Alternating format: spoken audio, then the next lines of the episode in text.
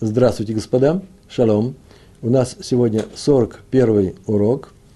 Мы изучаем с вами Талмуд, трактат Вавилонский, э, Вавилонского Талмуда, э, трактат Бава Мация, шестая глава. Шестая глава. Мы подходим к концу. И сегодня у нас урок, э, тяжелый урок, трудный, как и всякие повторения, всегда они трудны. Но мы помним, что мы сейчас будем повторять. С 35 урока по, э, по 39 мы сегодня повторим.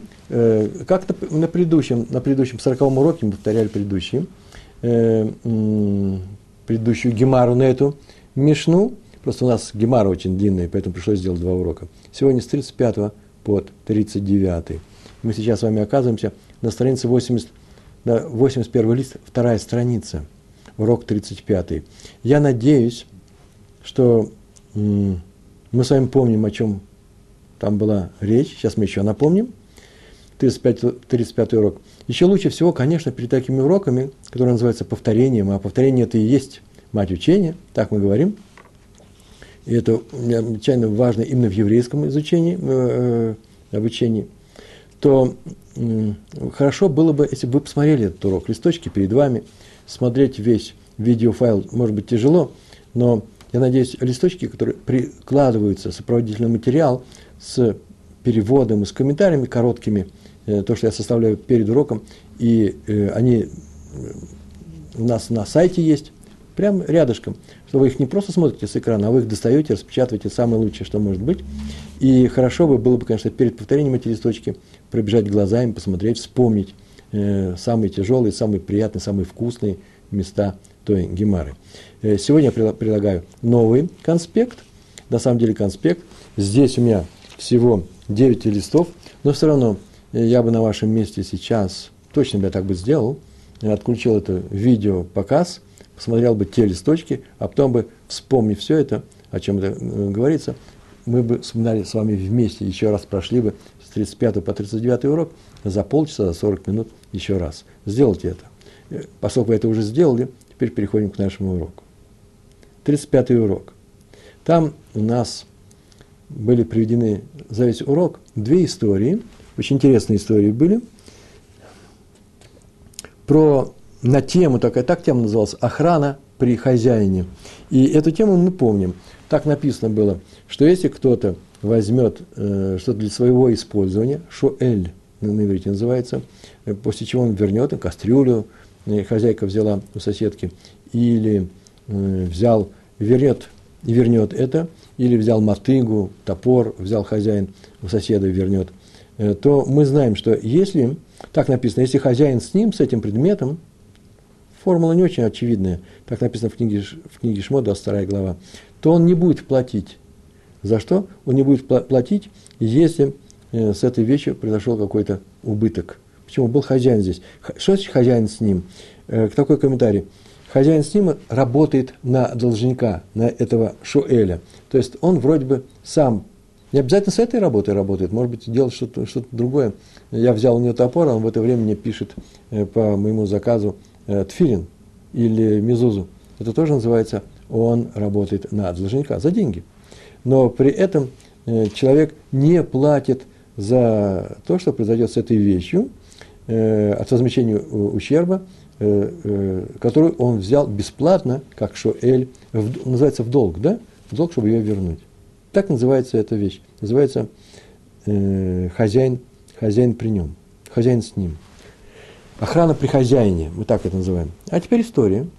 История очень простая была. Два человека шли по дороге, один высокий, другой низкий. Мы помним, что это было важно. Почему? Потому что сейчас с низкого э, он пойдет вброд через речку ведь настолько он низкий, что с него смоет одежду.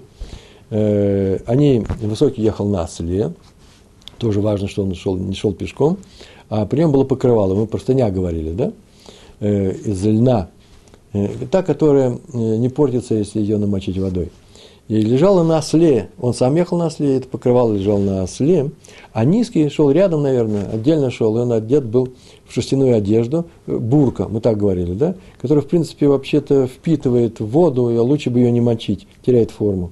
И они подошли к реке, и дальше все, что сделал, сделал низкий. Смотрите, что он сделал. Мы помним, да? Низкий взял, снял с себя шерстяную одежду, положил ее на осла. Мы, здесь не написано, увидел хозяин осла или не увидел. Может быть, сзади он положил. После чего взял со осла э, это покрывало и накинул на себя. Тоже сейчас мы посмотрим, увидел или не увидел. И пошел через речку. И с него вода, он был низенький, вода с него это смыла, и оно пропало. И пришел хозяин, по крайней мере, э, этого покрывала к Раву, там написано в единственном числе, может быть, оба они пришли, и Рав э, вынес решение. Э, они спросили, надо ли платить за ущерб, вот за то, что стоимость этого покрывала льняного. И тот присудил, что он обязан платить. И мудрецы, на самом деле, ученики Равы, э, да, уч, э, у, э, у Рава, ученики Рава, у, у него были ученики, спросили, почему ты так постановил? Это же очень странно, ведь это охрана при хозяине. В то время, когда он взял покрывало, чужое покрывало, с тем, чтобы потом его вернуть, это называется должник. И в это время он положил свою бурку на осла, и хозяин бесплатно ему по доброте своей душевной перевез эту бурку. Он работал на него, и поэтому он не должен платить. Почему ты сказал, что он должен платить? И Раф, написано, смутился, потому что не знал, что отметить, э, ответить. А в конце концов, выяснилось очень просто, что низкий, так написано у нас в Гемаре в этой истории, низкий взял это покрывало без разрешения хозяина, это называется долгом. Э, и без разрешения положил свою шерстяную одежду на осла тоже. А раз так, то низкий выступил, в, не будем говорить вор, по крайней мере, законы вор на него точно э, полагаются, то есть грабителя, что надо сделать это в открытую, а вор отвечает за ущерб при всех случаях, даже при непредвиденных обстоятельствах, то, что называется онос. Помните, да? Оносы, когда ни один человек за это не отвечает, молния что-то э, э, с неба э, упало, и тот сток сена, который я взял на время, э, уничтожила. И человек не виноват в этом. Онос не виноват. Так вот, на, если э, это происходит с вором, то онос, за онос он тоже платит. Не воруй. И поэтому правило не распространяется э, э, э, на вора. И раз так, то, оказывается, постановление Рава оказалось правильным. Почему? Потому что он не знал о том, что он вор. Так нечаянно получилось. Комментаторы два объяснения привели, почему решение Рава считается правильным – Первое объяснение очень простое. Низкий взял покрывало без спроса, высокий этого не заметил. И в результате, как мы сейчас сказали, низкий стал вором, а про вора известно, что он отвечает за он. Все, все сейчас, как, как мы говорили, даже если это есть охрана при э, хозяине, хозяине. Получается, что есть у нас охрана при хозяине, но есть у нас вор, на которого это правило не распространяется. Второе объяснение очень простое. Низкий взял покрывало без спроса, Высокий это заметил. То есть он теперь должник является. Да? Раз так, то вроде бы правила охраны при хозяине должна соблюдаться. Почему-то он сейчас должен платить за смытое покрывало. Низкий должник, но высокий не заметил, что на его осла положили чужую одежду, эту бурку. А раз так, то он не выполняет роль хозяина, который работает на должника. Почему? Работа на должника предполагает осознанную работу. Он это сделал нечаянно, почему-то никто ему об этом и не говорил.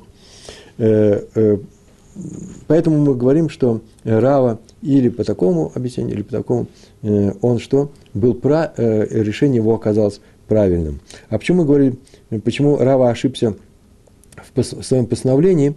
Да потому что нужно говорить про непредвиденные обстоятельства. Достаточно. Сейчас вспомнили весь урок, и на этом кончается вся эта история. Посмотрите, здесь еще написано у меня внизу э, э пятая ссылка, сноска. Кстати, она э, стоит того, чтобы ее прочитать. Вторая история. Некий человек дал в прокат ослу, э, осла, осла, своего осла другому человеку и сказал ему, ты, пожалуйста, не иди там, где есть вода. Мой осел вот панически боится воды, он умирает просто от воды сразу. Как только промочь ноги, умрет. Я не знаю, что. Но главный смысл всего этого рассказа в том, что он был, Макпид называется, очень был э, настойчиво, требовал, чтобы его не водили э, по воде. И поэтому он такую фразу сказал, не иди дорогой э, на, по направлению к такому месту, месту которое называется Негар Пакод. Почему? Потому что там много воды. Или сейчас сезон такой, или там всегда много воды. Но иди дорогой на другое место. Это примерно в том же направлении. По карте видно, что это вообще другое направление. Но, предположим, сейчас здесь так скажем. Иди дорогой на Нереш, там, где нет воды. Так они договорились. Он сказал, ладно, хорошо. И он пошел, ему сказали, не иди на Негар Покод, а иди на Нереш, а он согласился, а пошел на Негар Покод. И осел умер. Что и ожидалось, потому что там было много воды. Я не знаю, чего он умер, так не написано. Осел умер, и когда арендатор пришел обратно этого осла, он сказал хозяину осла, осла такую фразу, да, я пошел дорогой на Негар Покод, но я не виноват. Почему? Потому что там не было воды. В этот, в, этот, в этот день не было воды. Так что твой осел умер не от воды. И поэтому не расстраивайся, я ничего не нарушил. Ты же ведь хотел, чтобы он да, по воде не шел. Он не шел по воде. И вот об этом деле все тоже принесли э, это дело Ра, э, Краве, уже Рава, там был Рав, Краве, и он сказал, такую фразу он сказал, этот человек не обманывает. Почему? Потому что если бы он хотел обмануть, это называется мигу, да? Если бы он хотел обмануть, он мог бы обмануть, что я пошел дорогой на Нерош, где не было воды, он умер. Что ты хочешь? Он умер, и там не было воды. Нет, он сказал, я пошел по дороге, по дороге на Негар Покод, но там не было воды. А раз так, если бы он обманывал, такая логика, он бы мог бы обмануть лучше, и все было бы нормально, и поэтому мы верим его словам. Поэтому он не платит, там не было воды. Это называется вещь миго, то есть когда человек приводит, э, мог бы привести более сильное, э, полезное для себя утверждение, оно полезно для него, а он приводит менее полезное. Но он хочет сказать правду, поэтому мы, мы ему верим. Абай сказал, да, это правило работает э, называется так. Зачем ему обманывать, если он мог привести более э, сильное утверждение? Оно работает, но только не там, где есть свидетели. Если есть не, не то, что они пришли, они просто там имеются, мы могли бы их привести. Там, где есть свидетели, этого правила не придерживаемся. Что это означает? Это означает следующее, что дорога, дорога на Нагар Покод полна воды. Просто знают об и видели. Сегодня утром там ходили люди, у нас есть свидетели, что там было много воды. Ты пошел вечером. Но теперь ты не можешь говорить, что там нет воды. Для этого придется привести свидетелей. У нас же есть свидетели. Что такое есть свидетели? Не там, не свидетели того, которые видели, как ты вел там осла, а свидетели того, что там есть вода. И поэтому твое утверждение, что я, а ты человек, который слона э, потерял, и ты, ты говоришь, там не было воды, тебе придется заплатить. Почему? Потому что у тебя нет более Э, сильное утверждение, я мог пойти по Нерш. Почему? Потому что все прекрасно знают, что твое это утверждение не совсем верное. Все понятно, да? Почему? Потому что есть свидетель, что там была вода. Через некоторое время пошел ты и говоришь, там не было воды. Теперь тебе нужно доказать, что э, ты, э, что там не было воды. Те свидетели не были интересантами, им было неинтересно, а ты, ты интересант. Такое правило мы выучили. Оно не совсем в ходе, э, в русле э, нашего, нашего обсуждения – Э, мы в последнее время про сторожей говорим, но все равно и оно э, очень интересное было и полезное. Мы переходим с вами к уроку 36. О, это очень интересный урок, необычайно интересный урок, мы его вспоминаем. Он растянулся на два урока. Там у нас была Мишна, это наша тема, что некоторый человек просит другого человека, посторожи мою вещь, пожалуйста.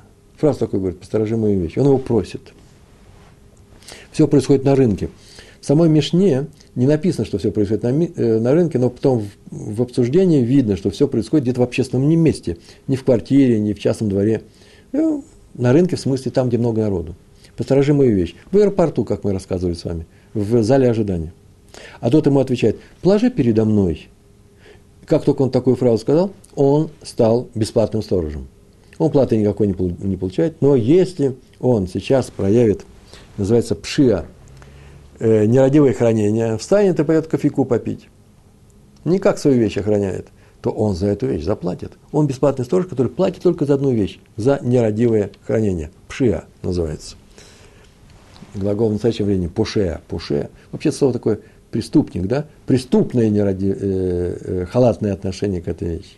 Итак, у нас кто-то попросил другого охранять вещь, и тот сказал, положи ее передо мной. И сразу, сразу же он становится бесплатным сторожем. На, это, на эту мишну приводится высказывание Рава Уны. Рав Уна сказал, ну, по крайней мере, симметричное высказывание, может быть, не на это, он так сказал. Повторяю, в Мишне сказано, посторожи, то говорит, положи передо мной, и становится бесплатным сторожем. Раф Уна сказал, но если он сказал, положи перед собой, то это означает, положи перед собой и охраняй, ничего я на себя не беру, то он не становится сторожем вообще. Так сказал Раф Уна. Понятно, да? Две вещи. Сказал, скажи, положи передо мной, становится бесплатным сторожем. Это говорит Мишна. А Рав Уна сказал, сказал, положи перед собой, никем не становится. Тут же приходит Гемара и спрашивает, ну, ученики вышли, а если сказал, просто положи. Он не сказал передо мной, перед собой. Ни слова не сказал. Как к этому случаю относиться? Вы скажете, так не бывает. Бывает. А самое интересное, есть решение. Смотрите, какое решение. Ответ Гемара. Гемара рассказывает ответ. Поскольку в нашей Мишне сказано, если он отвечает, положи передо мной, то он становится бесплатным сторожем, это означает, что во всех остальных случаях, что? Не становится сторожем никаким. Какие остальные случаи? Это положи перед собой, просто положи. Только положи передо мной, становится сторожем бесплатным. А все остальные случаи не годятся.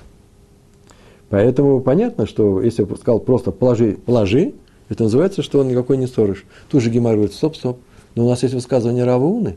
Равуна сказал следующую фразу. Если сказал положи перед собой, то не становится никаким сторожем. Это означает, только в этом случае он не становится никаким сторожем. Во всех остальных случаях он становится сторожем. Какие остальные случаи? Положи передо мной или просто положи. Видите, Рави Уна просто положи, называется, э, становится сторожем. По нашей Мишне просто положи, становится не сторожем. Какой вывод отсюда можем сделать? Понятно, да? Есть три вещи. Положи передо мной, положи перед собой, просто положи. Мишна говорит, только в этом случае положи передо мной, он становится сторожем. Значит, эти случаи, в том числе просто положи, не становятся сторожем. По Рави Уна, если он сказал, положи передо мной, не становится сторожем, не, не противоречит нашей Мишне. Но значит, только в этом случае. Значит, в случае положи перед собой, передо мной и положи просто, становится сторожем. Видите, в одном случае становится, а в другом случае не становится. Результат очень простой очень. Из-за того, что Рав Уна такую фразу сказал, это следует, что из Мишны этой никак нельзя выучить случай, просто положи. Мы приходим к противоречию. Все, так мы закончили это, нормально. Но Гемара дальше продолжает. Наша Гемара обсуждает эту Мишну. Дело в том, что мы все это говорили про что?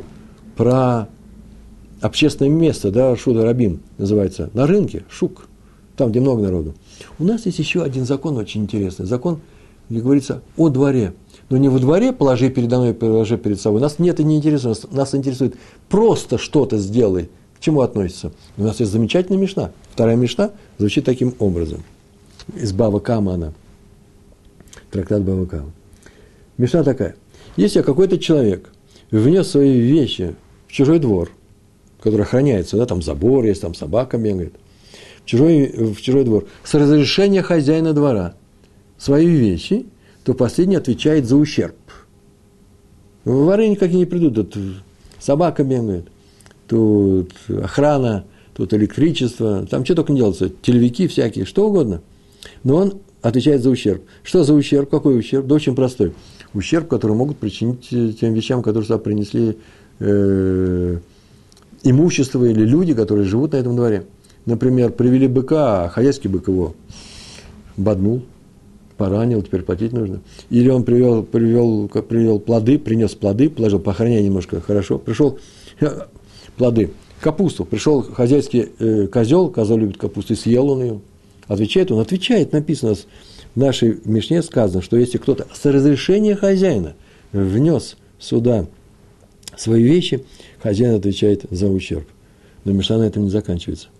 Приходит Раби и говорит, Тана Кама сказал, что отвечает за ущерб. А Раби дополнил, нет-нет, отвечает за ущерб только в одном случае. Если взялся, сказал, я буду охранять от своих козлов, от своих быков, от своих детей и так далее. Заметили, Мишна очень интересная.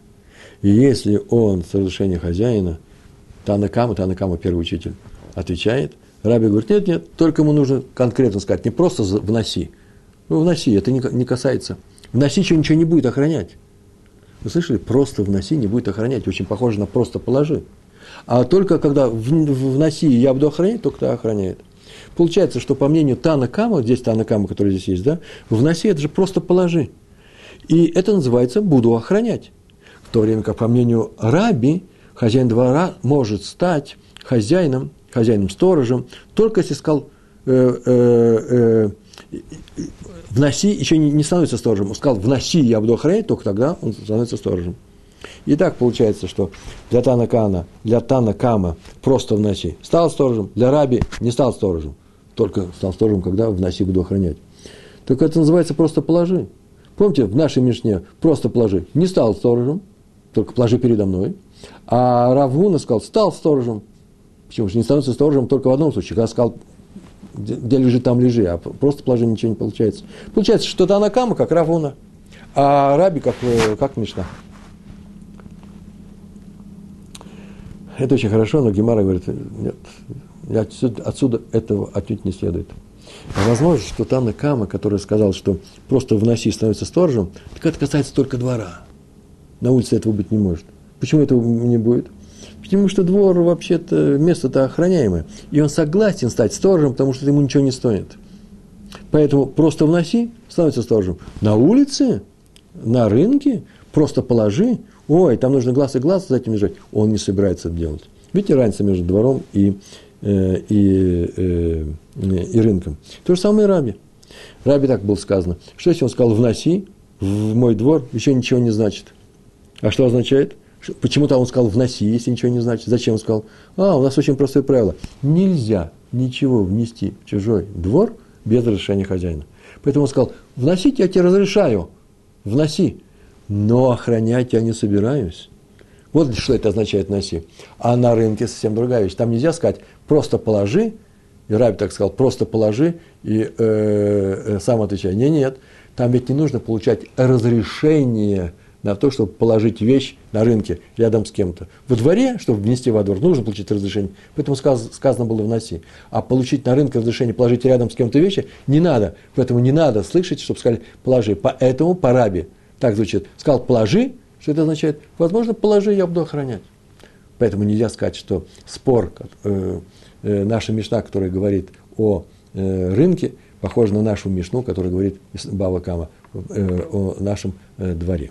Так мы с вами повторили 36-й урок. Вообще бы еще хорошо, если бы вы еще взяли и внимательно прочитали то, что я здесь э, вам принес, то, что вы достали из э, компьютера, распечатали, сопроводительный материал э, для 41-го урока. А еще лучше было бы, конечно, после, как только мы прошли кусочек, э, так говорит, так, мы закончили 36-й урок, сейчас приходим к 37-му. Вообще лучше хорошо бы взять те листочки еще раз повторить. Учится только тот, кто повторяет. Причем чем серьезнее повторять, тем, э, тем серьезнее учится. Не тот, кто серьезно первый раз читает и хочет понять. Это не учеба никакая, это знакомство. И все он понял человек. И все замечательно у него э, идет. И он хочет еще новый материал, еще новый материал. Если он так же глубоко не повторит это, что все станет, прям полож, будет положено на своей полочке, если он этого не сделал, ничего он не учил. Если он это сделает, все замечательно. Вы меня извините, это то, что делаю я. Я готовлюсь к уроку, мне приходится все это изучать очень, очень внимательно. И это делаю до тех пор, пока у меня не станет все прозрачным. Я стараюсь это записать. Может быть, не всегда получается. Э, я так думаю, все-таки есть какое-то развитие. От урока к уроку я учусь это делать. Э, э, я стараюсь написать подробно. А потом я еще делаю повторение для самого себя. Я заметил, что повторять там очень тяжело. Уходит эта ясность. Понимание предмета остается. Я прошел что-то, я помню, там была Мишна, там была Барайта, там был Раби Мэр, там был спор, вот как они решаются. Все это я помню. Но я не помню изумительных тонкостей. оказывается, вся наша Гемара держится на тонких вещах. Они на самом деле не очень-то тонкие. Они принципиальные, важные. Вот как здесь в этом уроке. Ведь это же не одно и то же. Сказать, вноси, важно вноси, сказать, э, внеси в чужой двор. Почему? Потому что без этого твои вещи вообще можно забрать. Что это твои вещи делают в твоем дворе? Но это еще не значит, что я их буду охранять от собственных быков.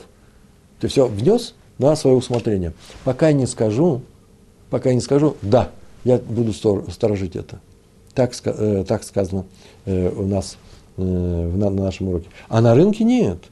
Там нет такой, чтобы э, э, нельзя так решить, что если человек говорит, посторожи мою вещь, говорит, ну положи, и он становится, э, э, это его не касается. Что это не касается? Зачем он сказал положи? Во двор нужно получить разрешение. На рынке не надо получать разрешение. Значит, уже сама фраза, так мы объясняем Раби, да, уже сама фраза что делает? Она говорит о том, что он взял на себя функции сторожа. Урок 37. Мы приближаемся к э, 39-му последнему уроку на Гемару предпоследней Мишны. А остальные уроки у нас уже будут следующий урок. Изумительная гемара, изумительная мечта. Ну, это просто фантастика. Я вам это обещаю э, с Божьей помощью показать. Э, уже заключительная мечта нашей, нашей главы. Урок 37. Мы еще все находимся э, в, э, в нашей, нашей предыдущей мишне. Тут мы начинаем изучать статусы сторожей для человека, который называется кредитор, омалве, и должник, лове. Не тот должник, который взял вещь для того, чтобы ее использовать и отдать. Нет, тот должник, который взял вещь, чтобы ее ничего не отдавать, а этом использовать ее до конца. Деньги, например. Долг взял. Это тот должник, который называется э, должник полностью. Ему не надо отвечать за сохранность этих вещей. Он обязан потом вернуть стоимость или такую же вещь, другую, адекватную, потом. А здесь ему он не является сторожем. А кто является сторож? Что за статус сторожа кто имеет? Как кто имеет? Э, наш кредитор, наш Малве, он взял это все под залог. И залог у него лежит дома. Какой он сторож, платный или не платный? Мишна. Один человек дал другому что-то в долг, какую-то суду. Я не знаю, что, но он дал в долг. И э, под залог. И он теперь, так наша Мишна говорит, стал платным сторожем этого залога. Платный сторож. Мы так догадываемся, почему. Почему? Потому что он же имеет выгоду. Какую выгоду, кстати, он имеет? Какую, кстати, он имеет выгоду? А сейчас мы над тем поговорим. Почему платным сторожем стал? У этой Мишны есть продолжение. Раби Иуда выслушал это, Танакам так сказал, да? Тот, кто дал долг под залог, становится платным сторожем этого залога. Что такое залог, мы знаем, да? На время предмет некоторый берет, а может быть деньги. В данном случае предмет, и он должен потом будет его вернуть, когда тот вернет этот долг. А Раби Юда говорит, это хорошо все это, но только, касается только одного случая, когда разговор идет о деньгах. Если он дал ему денежную суду, взял залог, то он становится бесплатным, это нехорошо, то он становится бесплатным сторожем. А вот если он дал плоды, вещи, которые портятся, чтобы картошку для посева, зерно, а потом осенью соберет и вернет ему э, такой, же, э, такой же объем этого зерна или картошки, то он становится платным сторожем. И понятно, почему это. Забегая вперед, может быть, но я возьму и сейчас прям скажу. Но дело в том, что э, дал долг в деньги, э, в долг деньги, бесплатный сторож, почему? Да лучше бы ему не давать, никакой выгоды же ему нет от этого. Выгоды никакой нет. Даже выгоды исполнения заповеди. Почему? Потому что если придет кто-то нищий, он не может сказать, я занят исполнением заповедей. А может сейчас и будет, сейчас посмотрим. Но, по крайней мере, так очевидно, что выгоды нет. Поэтому Раби Иуда сказал, бесплатный э, сторож этого залога. А вот если он отдал плоды, то выгода есть. Я вообще хочу давать плоды в долг. Я столько не съем. У меня несколько килограмм, э, несколько тонн помидоров, в моей семье столько не нужно. И поэтому я ему отдам 900 э, килограммов, он мне осенью вернет свеженькие, другие. Это называется, деньги же не портятся, а плоды портятся. Поэтому мне выгодно давать в долг плоды, они мне потом вернутся. Это называется сохранение плодов. Поэтому по Раби Иуда понятно, почему тот, кто дал в долг плоды, под залог некоторые, становится платным сторожем этого залога. Так вот, Гемара вдруг спрашивает, можно ли сказать, железно сказать, я настаиваю на этом слове, и что у нас нет никакой возможности сказать по-другому, можно ли сказать, что наша Мишна – что человек, где Танакама сказал, что человек, который охраняет залог, хранит у себя залог, он становится э, платным сторожем, а Раби Иуда сказал, это смотря как, какой долг был. Можно сказать, что наша Мишна, первое выражение Танакама не идет по мнению Раби Лезера из следующей барайты. Повторяем Мишну. Тот, один человек дал в долг что-то, так Танакама говорит, у него получил, взял залог, и он теперь платный сторож. Сейчас у нас будет очень интересная барайта, и там будет говорить Раби Лезер и Раби Акива. И оказывается, что Раби Лезер скажет прямо, прямо противоположное. Он скажет, бесплатный сторож. И можем, можем ли мы сказать, что наша Мишна не идет как Раби Лезер? Насколько это очевидно, что вообще возникает вопрос. Откуда возник такой вопрос? Вопрос возник. Дело в том, что сейчас после всего этого будет рассказано, а у нас есть такая вот ситуация, вот такая-то ситуация. И видно, что Раби Лезер вполне возможно, что будет согласен с нашей Мишной. А то, что он сказал, что это бесплатный сторож, только в некоторых случаях. А в принципе, в большинстве случаев он платный. Посмотрим, посмотрим сначала Барайту. Итак, некоторый, один человек дал деньги, здесь совершенно точно деньги, в долг, под залог другому человеку. И залог пропал. Так написано здесь. В таком случае, так сказано, он должен дать клятву, что э, э, пропал он не, не из-за пши, а не из-за того, что он плохо его хранил, не из-за его халатности. И, или в том, что он пропал не в результате, э, не в силу его... Что здесь не было онос. Онос, знаете, да, непредвиденные обстоятельства, что такого нет. И что? И деньги, долг остается его долгом. Залог пропал, но все равно долг. Кто-то может прийти и сказать, слушай, залог же пропал, залог я тебе не возвращаю. Нет, нет, нет, Раби, Раби, э, это Раби, слова Раби Лезера, сказал, нет, залог должен, э, э, залог пропал, а деньги должны вернуть. Раби Акива говорит прямо противоположное. Он так говорит, должник приходит и говорит хозяину, послушай, я же тебе дал, взял долг, твои деньги под залог, ты же мне его не возвращаешь, Поэтому пропал залог, продали, э, пропали деньги. Дальше есть еще продолжение. Но если в долг дали тысячи ЗУЗ, да еще оформили документ, под эти деньги, да еще дали залог, то в таком случае, согласно мнению всех, Раби Лезер, Раби Акива, видите, тысячу ЗУЗ, и залог э, есть, э, и документ, то пропали, пропал залог, пропали эти деньги долга. Причем в этом случае должник, как я написал, свободен от необходимости возвращать долг кредитору. Мы третью часть не, э, не будем сейчас изучать. Она так и осталась.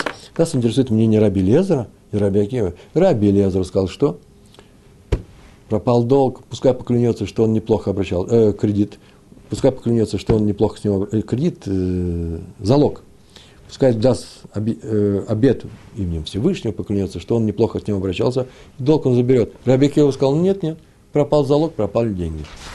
А тут мы вообще видим, что у них по-разному, они разом, по-разному описывают ситуацию. Раби Лезер так говорит, зачем берется залог? Залог берется для следующей вещи, чтобы напомнить кредиту, э, должнику, что он должник, что деньги нужно дать, чтобы он нечаянно не пришел, нечаянно сказал, ой, я забыл, вроде никаких денег не было, вообще просто забыл, никаких денег не брал, чтобы он знал, что есть свидетельство того, что он должен эти деньги. Другого выгоды здесь нет никакой. А раз выгоды нет, то и э, кредитору нет никакой выгоды вообще давать деньги под этот залог. Залог он тут же отдаст, он его не будет держать. Это только напоминание, а поэтому нет никакой выгоды, нет никакой пользы от этого залога, он бесплатный сторож. Пора Белезеру, этот человек, который взял залог, который пропал, бесплатный сторож и поэтому даст клятву о том, что бесплатный сторож, что плохо с ним не обращался, и свободен от э, ответственности за залог. А долг ему верни. Раби Акива, говорит, нет, нет, нет, совсем не для этого берется залог. Он берется залог для следующего. Если затянется срок выдачи, срок кончился, он не отдает нам долг. Да? Не отдает нам долг. Ребарье. Что теперь делать нужно? А у меня есть залог – это означает, что я этот залог возьму себе и вычту с твоего долга. То есть он уже играет, как, ну, так сказать, функцию возврата этих денег. А раз так, то он ему нужен. А раз он ему нужен, это называется платный сторож. Так идет у нас Раби Акива. Раби Акива говорит, сторож залога платный сторож, а Раби Резар говорит, сторож залога не платный. У них просто разный, разный подход к залогу. Так вот, можно сказать, что наша Мишна там, где было сказано «платный сторож», идет не как Раби Лезер, который здесь говорит «не платный сторож». Можно это сказать. Так вот, сейчас Гемара будет пытаться показать, нет, нет, нет, нет никакого противоречия между нашей Мишной, в которой говорится, хранитель э, залога является платным сторожем, и Раби Лезером из нашей Барайты, который сказал, что хранитель залога э, э, бесплатный сторож. Почему? Потому что можно так сказать что Раби Элиезер говорит о том случае, когда залог был взят в момент выдачи суды. А в нашей Мишне залог был взят не в момент выдачи суды. Он же был взят как некоторая часть платы за то, что э, суд он не выплатил, долг он не, не вернул обратно. И это не момент, а в какой момент? Когда было решение суда. Пришел человек и сказал, кредитор, он мне не возвращает деньги. Суд все это изучил, сказал, да, он должен вернуть деньги. И поэтому говорят, ты должен вернуть деньги. Поэтому тебя сейчас забирают что? Мы тебя обязаны вернуть эти деньги. Мы забираем некоторый предмет, некоторую вещь, даем, даем ее как залог, а поэтому а у нас э, следствие какое было?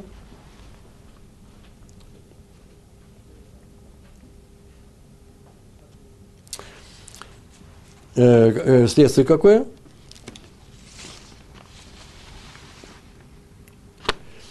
Тут мне подсказывает, что я сказал такую фразу, что по Раби Лезеру хранитель залога должен поклясться, что э, не был онес. Он должен поклясться о том, что э, это был именно он, что не было пшия. Да, такой, я делал такую поправку, вот сейчас большое спасибо, Раварье. Тут у меня есть слушатели, ученики, правильно, слава Богу. Ну, написано правильно, вроде бы, я все искал. Итак, на чем мы сейчас остановились? Мы остановились на том, что э, наша Мишна, где платный сторож, это не что иное, как залог-то какой, взятый по суду, уже после того, как срок уже просрочен, и это начинается постепенно выплата. Вернешь деньги, новый срок тебе устанавливаем, залог возьмешь. Не вернешь деньги, залог пошел в счет выплаты. Поэтому Раби Лезер говорит, здесь у нас что? Он пропал залог в момент выд... тот залог, который был дан, взят в момент выдачи суды, а здесь нет момент. Разные вещи. О, нет, нам это такое объяснение не подходит, говорит Гемара. Почему? Да у нас совершенно четко сказано. Дал другому человеку долг под залог. А здесь то же самое в Барате сказано. Один человек дал деньги в долг другому человеку под залог. Дал под залог. Значит, уже не, залог не в момент суда, разбирательства, почему-то не вернул вовремя, а именно этот момент. Поэтому такая попытка не проходит. Есть вторая попытка. Мы переходим на страницу, на лист 82, первая страница. Есть другая попытка. Да очень просто. В нашей барайте говорится о денежном долге. Так написано, деньги. Раби говорит, пускай поклянется, и, и долг остается он был бесплатный сторож. Рабек его нет, нет, клятва не поможет. А в нашей Мишне э, это просто не что иное, как плоды. Поэтому там платный сторож, мы говорили об этом, выгодно дать да, плоды в долг. Они тебе свеженькими, вер, свеженькими вернутся через несколько месяцев. Деньги нет. А здесь в Мишне, поэтому бесплатный сторож, Раби Лезер сказал бесплатно, а здесь платный.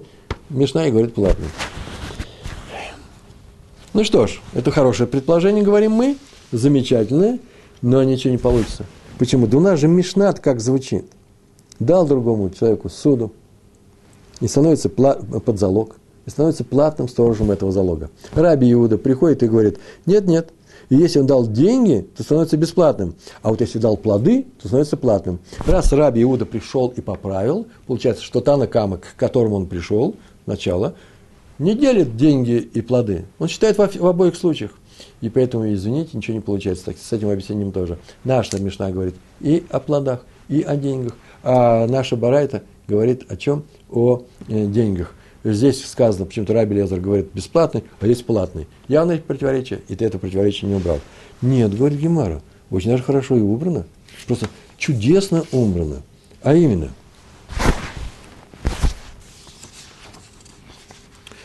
а именно, дело в том, что у нас есть продолжение – и в продолжении этом сказано, и в этом продолжении, страница 4, у нас куда-то первая страница, третья. О! И в этом продолжении сказана следующая фраза. Послушайте, там было так сказано. В нашей, самой, в нашей, в нашей, э, в нашей Мишне. Раби Иуда говорит, нет, нет, никакой не платный. А именно он будет бесплатный когда он бесплатный, когда деньги. А платный, когда что? Когда плоды. Танакама говорит, значит, спорит с ним. Да ничего не спорит. Это и есть Раби Иуда. Он так сказал, он его не спорит с Танакамой Иуда, Раби Иуда, а он его объясняет. Кто-то пришел и сказал, платный сторож, учитель нашей Мишны. Раби Иуда говорит, вы слышали, платный сторож? Но знаете, что это не всегда. Только с плодами. И тот, кто это сказал, прекрасно знает, что если будут плоды, э, будут деньги, то бесплатный сторож. Видите, у нас бесплатный сторож. Э, и в нашей братье тоже бесплатный сторож. Чистый Раби Лезер. Танакама, чистый Раби Лезер, и он же Раби Иуда. Все сразу, все вместе. Мишна смотрит на это, на все, то есть Мишна Гемара, и говорит, не нравится мне это объяснение тоже. Почему тебе не нравится это объяснение? А вот почему. Дело в том, что если так, если вы скажете, что наша Мишна идет по Раби Лезеру, то мы нарушаем большое правило Талмуда – Какое правило? Мишны, правило Мишны. Что если Мишна не указывает имени, вообще нет имени, то она не может выступать, а протестовать мнение Раби Акивы. Почему? Потому что собрали ученики Раби Акивы. Еще не значит, что они собирали только то, что, с чем согласен сам Раби Акива. Они все собрали. Но там, где есть приведено мнение, которое не согласно с мнением Раби Акива, там обязательно приведено имя. А если имени нет, то нормально. Можно имя не приводить, потому что Раби Акива тоже так считает. Поэтому раз в нашей Мишне написано, что тот, кто дал долг под залог, и он становится платным сторожем, это не может быть не Раби Акива. А кто выступает здесь как не Раби Акива в нашей барате? Раби Лезер. Поэтому это не Раби Лезер. Слава Богу, сказали мы. И на этом э, закончился наш 37-й урок. Наша Мишна не идет по мнению Раби Акивы из, из, из нашей барайта. И мы с вами переходим к уроку 38. Слава Богу. У нас сейчас осталось 38 и 39 урок. Совершенно замечательные уроки. Тяжелые. Я даже не знаю, как сейчас я их буду рассказывать. Они на самом деле тяжелые. Я же помню, как я сколько времени над ними сидел, сколько времени вы сидели, вы тоже помните прекрасно. 38 урок. У нас и там была барайта, да? Раби Лезер, Раби Акива. Сейчас будем изучать только эту барайту. Саму по себе, без всяких мешнает остальных. Барайта у нас была очень простая. Один человек дал деньги в долг другому под залог, пропал залог, приходит Раби Лезер и говорит, пускай поклянется, что не в результате халатного его хранения пропал залог. И что? И забирает свои деньги, долг остается его долгом. Раби Акима говорит, нет, должник должен, может сказать хозяину, ведь ты же под залог дал, и поэтому пропал залог, пропали твои деньги. И закон по Раби Акиве стоит на, на, этом, э, на, на стороне этого должника. То есть так получается, мы говорили, по Раби Лезу, хранитель залога, бесплатный сторож, помните, да? Сейчас только говорили. А по Раби Акиве он платный. Вопрос Гемары, тоже моментально спрашивает. Вообще, о чем здесь рассказывается? Что это за залог такой? Пропал залог, пропал долг. Что это за залог? Большой или маленький? По стоимости он стоит всему этому долгу? Этот вопрос не может у вас не возникнуть. Он, наверное, возникал, когда мы изучали этот урок. Если он равен долгу, то очевидно, что если пропал залог, то пропал долг. Я дал ему деньги, тысячу ЗУС, он мне дал вещь, которая стоит тысячу ЗУС, она у меня, не дай бог, пропала – Теперь он мне не вернет. Это долго зачем? У меня же пропали же этот залог. Это понятно. Здесь нет никакой новости. А вот новость другая, что даже если маленький залог пропал, о, это большая новость, большой хидуш. Вот о чем говорит наша Гемара, э, наша Барайта. Да? Маленькая вещь.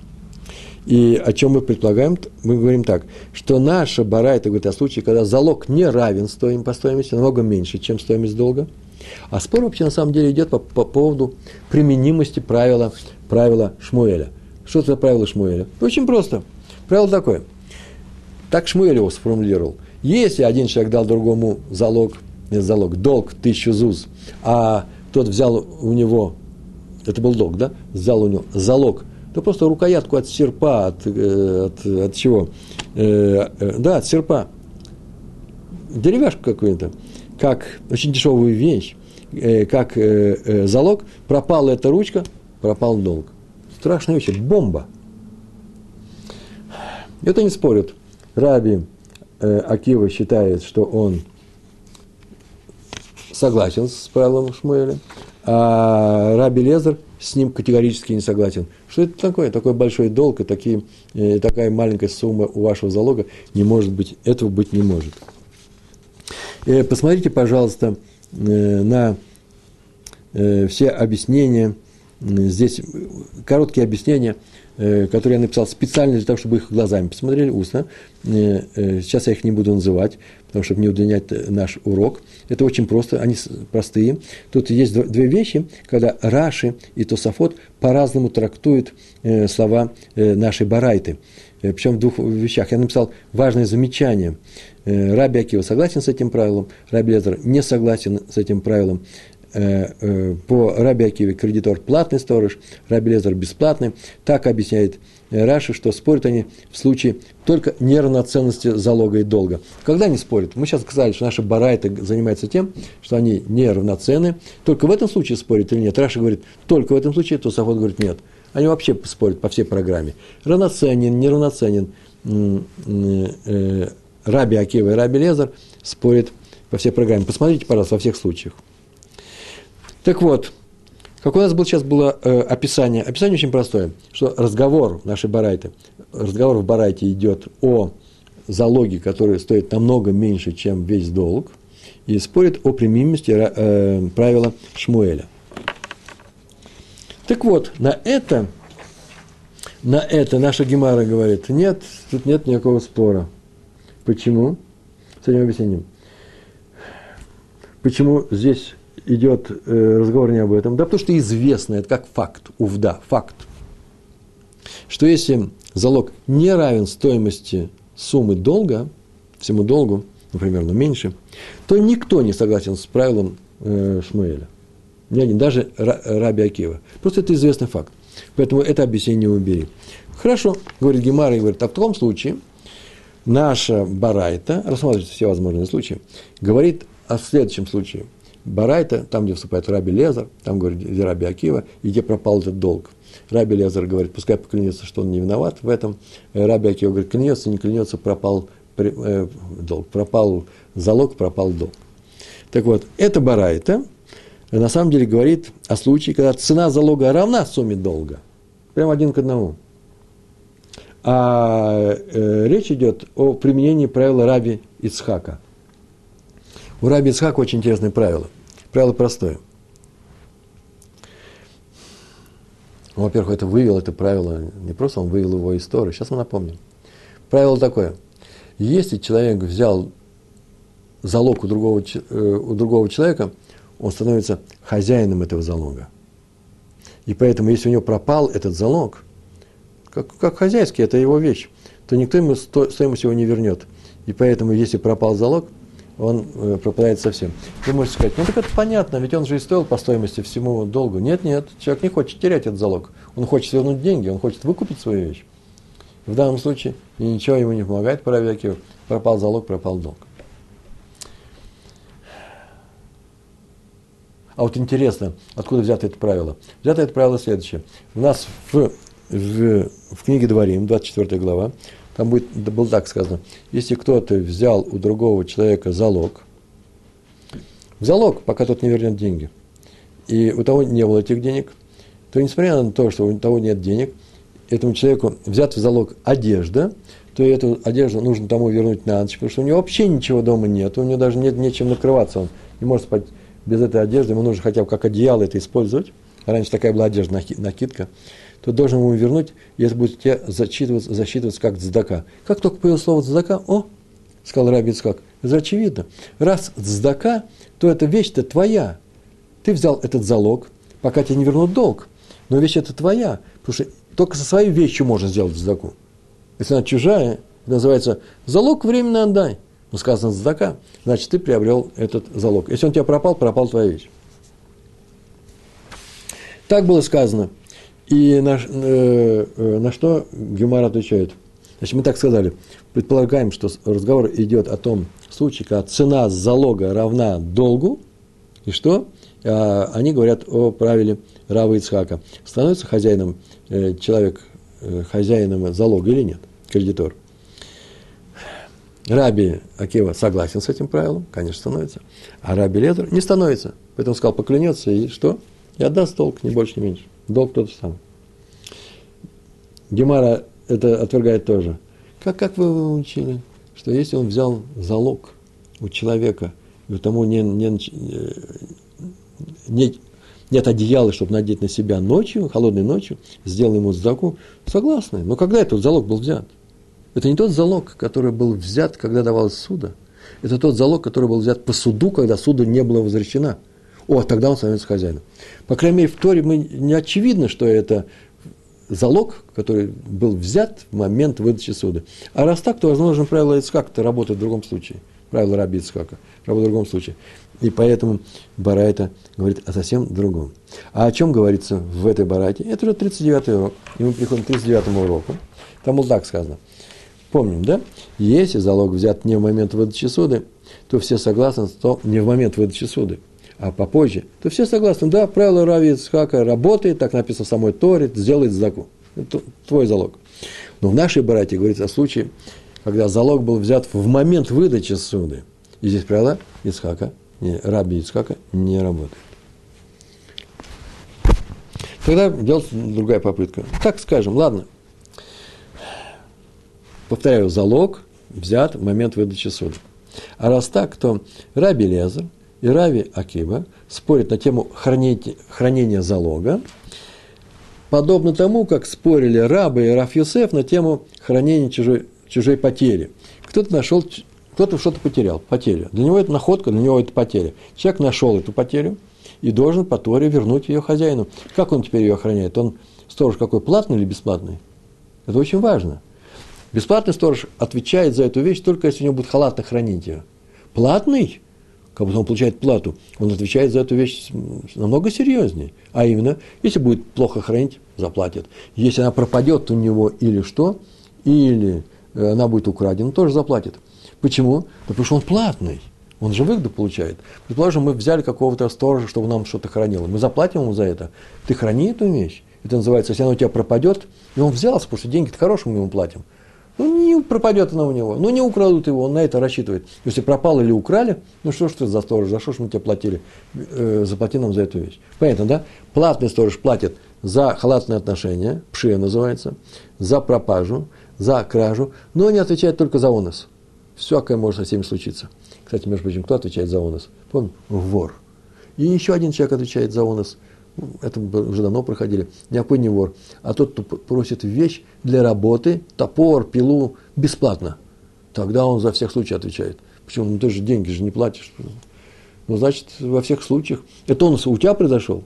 У тебя он непредвиденные обстоятельства произошли. Если бы ты не трогал, молния бы не ударила хозяина. Это его личная вещь, не надо.